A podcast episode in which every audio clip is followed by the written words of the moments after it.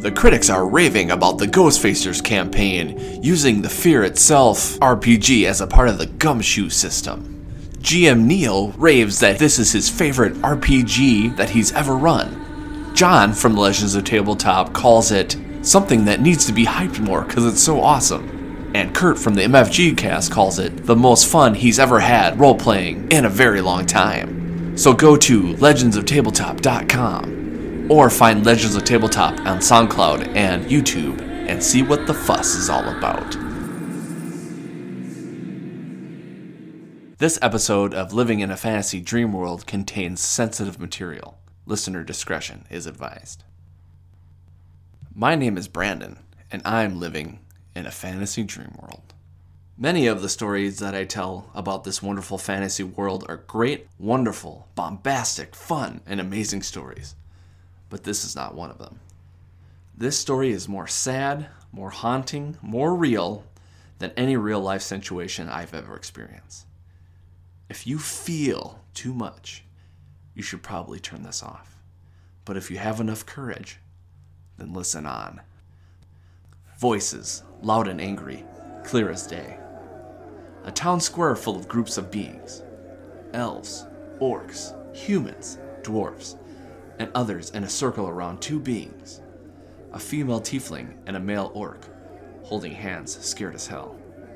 The mobs of people around them angry and seething, like nothing I've ever seen before.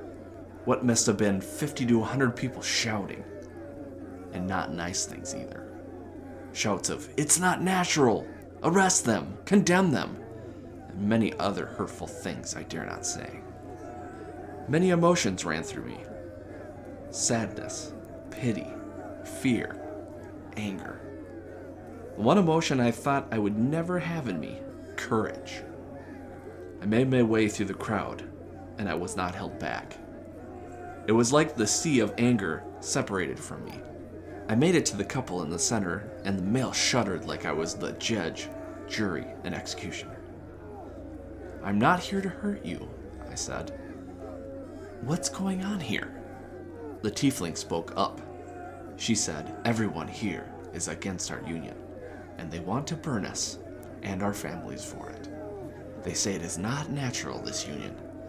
They have cornered us and demand that we denounce our union in front of the townspeople of Irnan, or they will put us to death. For the first time, I looked around at all the faces of the crowd around us. Even though I was looking at the normal faces of orcs, elves, etc. They were twisted, hateful, dare I say ugly. The hate was so palpable, you could almost feel it. Like being close to a fire that keeps getting more hotter and hotter. Except in this fire, there was no getting away. She is scared, said the male orc. It is true, she said.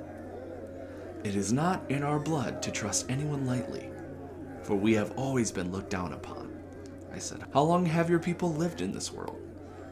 She said, Thousands of years. But this is no reason for the fear and hate. I agreed. I am not trying to validate how they feel and act. I just know sometimes that beings fear what they do not understand. The tiefling looked me up and down. You have interesting garb for a human. Are you from Irnan? I said, I am not of your world, but from another world entirely. The tiefling replied, When you came, the townspeople parted. As you came to us, once I was afraid. But now I think the gods have brought you to us, to save us. I almost laughed at the notion. Me? Get them out of this dire situation? Was that what I was here to do? Things stirred in me sadness, fear. Then better things stirred courage, light, hope. I twirled around with a flourish that threw the crowd into a hush, surprised by what was happening. People of Irnan, hear me! Why do you not trust these two? To love themselves like you do your brothers and sisters, mothers and fathers, daughters and sons. I hear screams of, it's not natural. You'll anger the gods, and it's an abomination. I turned around to see the couple behind me. orc and tiefling in a loving embrace, fighting back tears in their eyes. A fire inside me arose. My anger bubbled to the top. Then what are you going to do? Every time a child with a birth defect, every time someone has a different opinion, every time someone comes from a place that is not your own, every time someone comes to your town that has skin unlike yours, you send them away, threaten them, kill them? Then what's left? Hate. Pure, unadulterated hate. Next thing, you'll murder someone just for looking at you different. Is that what you want? A town destined to burn? Look around. Look at all the wonderful diversity, the beautiful faces around. Different colored skin, different hair, different futures, clothing, attitudes. Like when the leaves change and show their complete, diverse, utter beauty. Where would this world be without its seasons? Now look at this beautiful couple a tiefling and orc, destined to be together despite the possible harm that may come to them, despite the seething bigotry, despite that if they fall in love and have children, that those children may never be accepted into your society, no matter how great of beings they should become. I am not of your world. I do not know this couple. I know I may be put to death for my actions, but I stand by these two wonderful beings because I believe in love, no matter where we come from. Because the love in our hearts is more powerful than the hate in yours. Because the love in our hearts is more powerful than the hate in yours.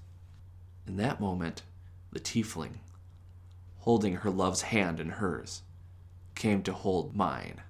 She said, I am Rainn, and this is my true love, Thondorn, and nothing you could do could ever make us love each other less. From the shadows, beings had emerged that I had not noticed before. Tieflings like Rainn, hiding to hear what had transpired. A man and a woman, looking very much like her, came to hold hands with us. We too stand with Rainn and Thondorn.